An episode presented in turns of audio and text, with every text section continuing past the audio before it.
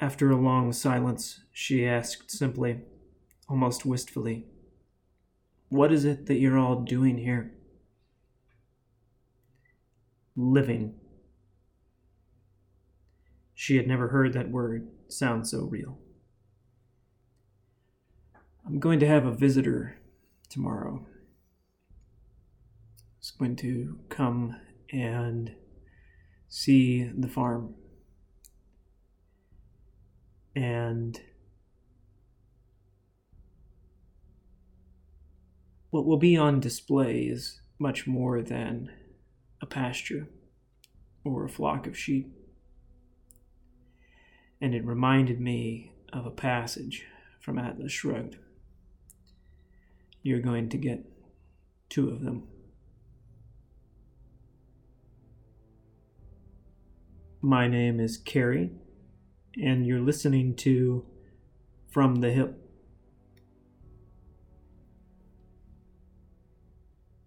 I was thinking more and more about this passage that I'm yet to read because not only does it build upon the previous one,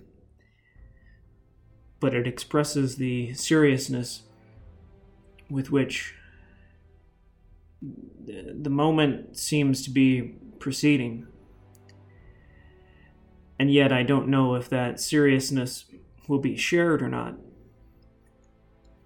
You see,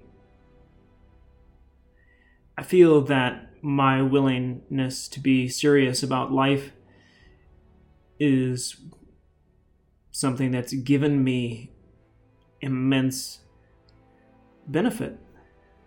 The depth to which I can be grateful, the depth to which I can experience life is a byproduct of my seriousness.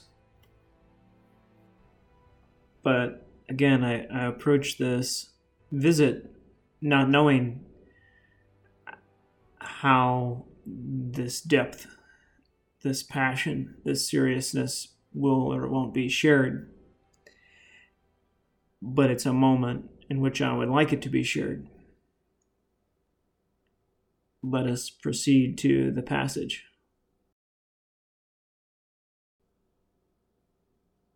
She saw the faint break of his smile. The powerhouse, he said. Oh, stop, please. He obeyed, backing the car to the foot of the hillside.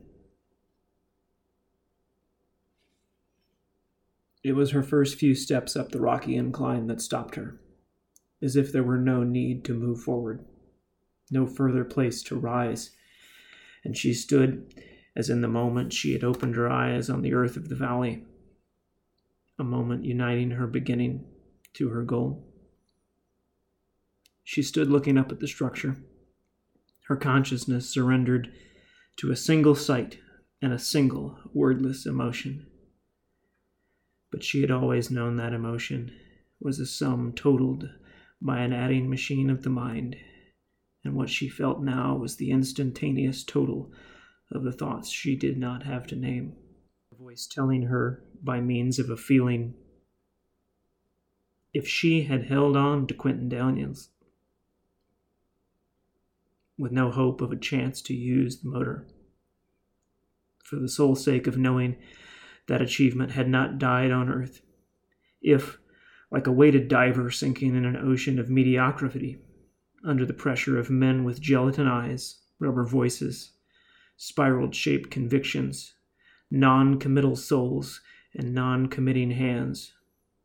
She had held, as her lifeline and oxygen tube, the thought of a superlative achievement of the human mind. If, at the sight of the motor's remnant, in a sudden gasp of suffocation, as a last protest from his corruption eaten lungs, Dr. Stadler had cried for something, not to look down at, but up to. And this had been the cry, the longing, and the fuel for her life. If she had moved, drawn by the hunger of her youth for a sight of clean, hard, radiant competence. Then here it was before her, reached and done. The power of an incomparable mind given shape in a net of wires, sparkling peacefully under a summer sky, drawing an incalculable power out of space into the in secret interior of a small stone hovel. She thought of this structure, half the size of a boxcar, replacing the power plants of the country, the enormous conglomerations of steel, fuel, and effort. She thought of the current flowing from this structure, lifting ounces, pounds, tons of strain from the shoulders of those who would make it or use it, adding hours, days, and years of liberated time to their lives be it an extra moment to lift one's head from one's task and glance at the sunlight, or an extra pack of cigarettes bought with the money saved from one's electric bill, or an hour cut from the workday of every factory using power, or a month's journey through the whole open width of the world on a single ticket paid for by one day of one's labor on a train pulled by the power of this motor. With all the energy of that weight, that strain, that time replaced and paid for by the energy of a single mind who had known how to make connections of wire follow the connections of his thought. But she knew that there was no meaning in motors or factories or trains, that there was only meaning in man's enjoyment of his life, which they served and that her swelling admiration of the sight of an achievement was for the man from whom it came, for the power and the radiant vision within him, which had seen the earth as a place of enjoyment, and had known that the work of achieving one's happiness was the purpose, the sanction, and the meaning of life. The door of the structure was straight, a smooth sheet of stainless steel softly lustrous and bluish in the sun. Above it, cut in the granite, as the only feature of the building's rectangular austerity, stood an inscription. I swear by my life and my love of it that I will never live for the sake of another man, nor ask another man to live for mine.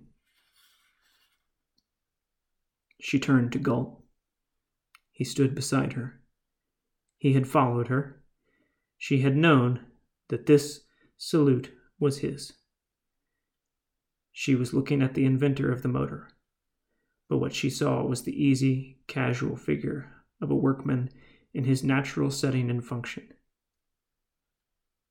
She noted the uncommon lightness of his posture, a weightless way of standing that showed an expert control of the use of his body a tall body in simple garments, a thin shirt, light slacks, a belt about a slender waistline, and loosed hair made to glitter like metal in the current of a sluggish wind.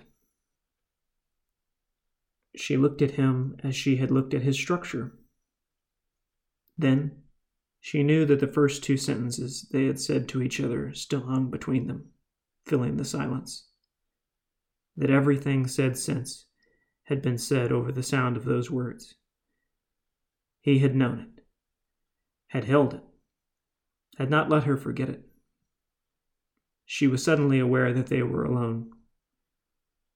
It was an awareness that stressed the fact, permitting no further implication, yet holding the full meaning of the unnamed in that special stress. They were alone in a silent forest at the foot of a structure that looked like an ancient temple. And she knew what rite was the proper form of worship to be offered on an altar of that kind. She felt a sudden pressure at the base of her throat. Her head leaned back a little, no more than to feel the faint shift of a current against her hair. But it was as if she were lying back in space, against the wind, conscious of nothing but his legs and the shape of his mouth. He stood watching her, his face still but for the movement of his eyelids drawing narrow as if to, against too strong a light. It was like the beat of three instants. This was the first. And in the next, she felt a stab of ferocious triumph, and the knowledge that his effort and his struggle were harder to endure than hers. And then he moved his eyes and raised his head to look at the inscription on the temple. She let him look at it for a moment, almost as an act of condescending mercy to an adversary struggling to refuel his strength.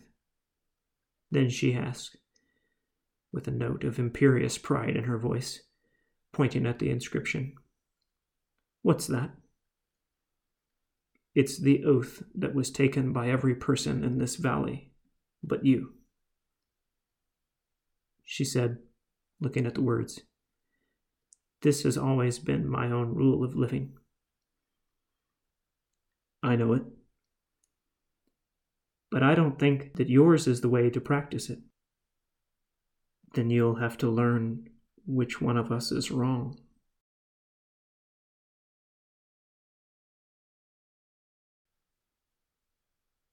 Those are excerpts from Atlas Shrugged, Part 3, Chapter 1.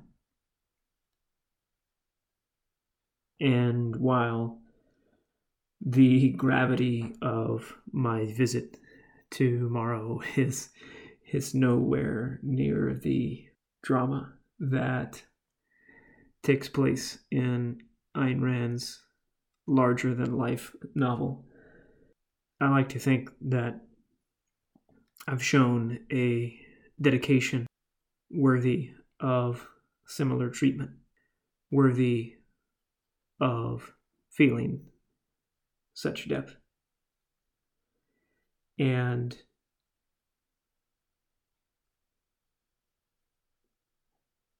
having such feelings can can put a, a bit of a strain on life. The main character in Atlas Shrugged, Dagny Taggart, goes through two thirds of the novel in the absence of such experiences as the passage that I've just read and and looking for them longing for that moment And of course, part of the solution is to look forward to every moment. It is to do as her inner monologue states there to define and seek her purpose uh, for the meaningful fulfillment of happiness on earth for herself. And if you can at least do that,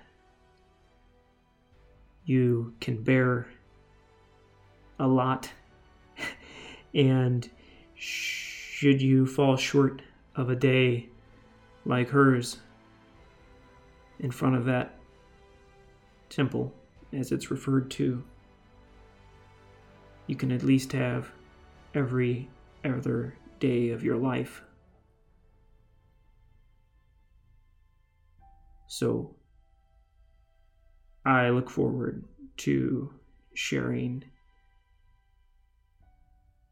a treasure in the world which to a great extent I have created.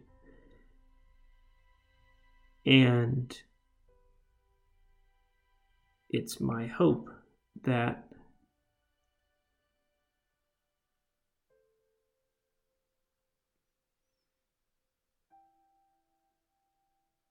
Well, I'm very interested to see how it goes.